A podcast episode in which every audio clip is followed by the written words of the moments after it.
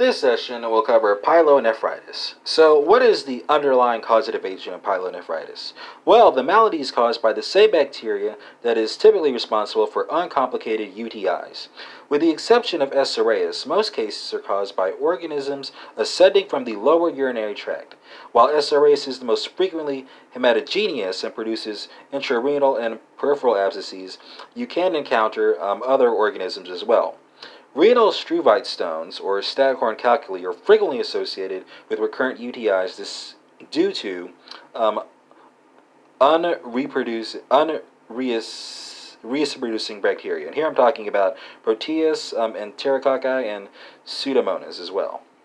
Um, our discussion of pyelonephritis is going to be divided into five areas, I'm sorry, six areas, right? So first we're going to talk about the patient's symptoms, the patient exam expectations, your differential diagnosis, your actual diagnosis, treatment, and then potential complications. So what are the symptoms that you're going to expect with pyelonephritis? Well, the patient is going to present with flank pain and fever, and patients will often have lower urinary tract symptoms. Here I'm talking about dysuria, urgency, and frequency that sometimes occur one to two days before the upper tract symptoms, and they can also be accompanied here by nausea, vomiting, or diarrhea. And your patient exam is going to be consistent with this, right? So here the patient is going to present with fever, you're going to see CVA tenderness, as well as mild abdominal tenderness. On your differential diagnosis, you want to differentiate renal stones, renal infarcts, appendicitis, diverticulitis, acute prostatitis, and epididymitis as well. Um, in terms of diagnosing pyelonephritis, um, a UA will typically show pyuria and bacteriuria and may also exhibit hematuria or white blood cell casts. A complete blood cell count will reveal leukocytosis with the left shift, and urine culture is usually positive, while the blood culture can be positive as well, but is not always positive.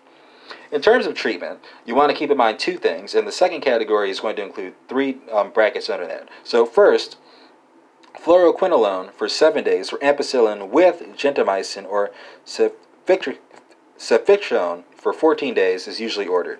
Second, and this is going to include the three subpoints, radiologic evaluation for complications can be useful in patients who are severely ill or immunocompromised or who are not responding to treatment or in whom complications are likely. Here we're talking about your pregnant patients, um, folks with DM, those with nephrolithiasis, reflux, um, patients who just come out of transplant surgery or other some other kind of GU surgery. Um, so, what are the three subpoints under the second point that I've given you under the treatment point? Well, first, X-rays can detect stones, calcification, masses, and abnormal gas collections. Second, ultrasound is usually rapid and safe. And third, contrast-enhanced CT is most sensitive but can affect renal function. So you want to keep that in mind. And speaking of things that you want to keep in mind, this brings us to the final um, of six categories in our discussion of pyelonephritis. And here I'm talking about your complications. So here there's going to be paranephric abscesses, which should be considered in patients who remain febrile for two to three days after taking appropriate antibiotics. While the UA may be normal and cultures can be negative, patients are going to be treated by percutaneous or surgical drainage plus antibiotics.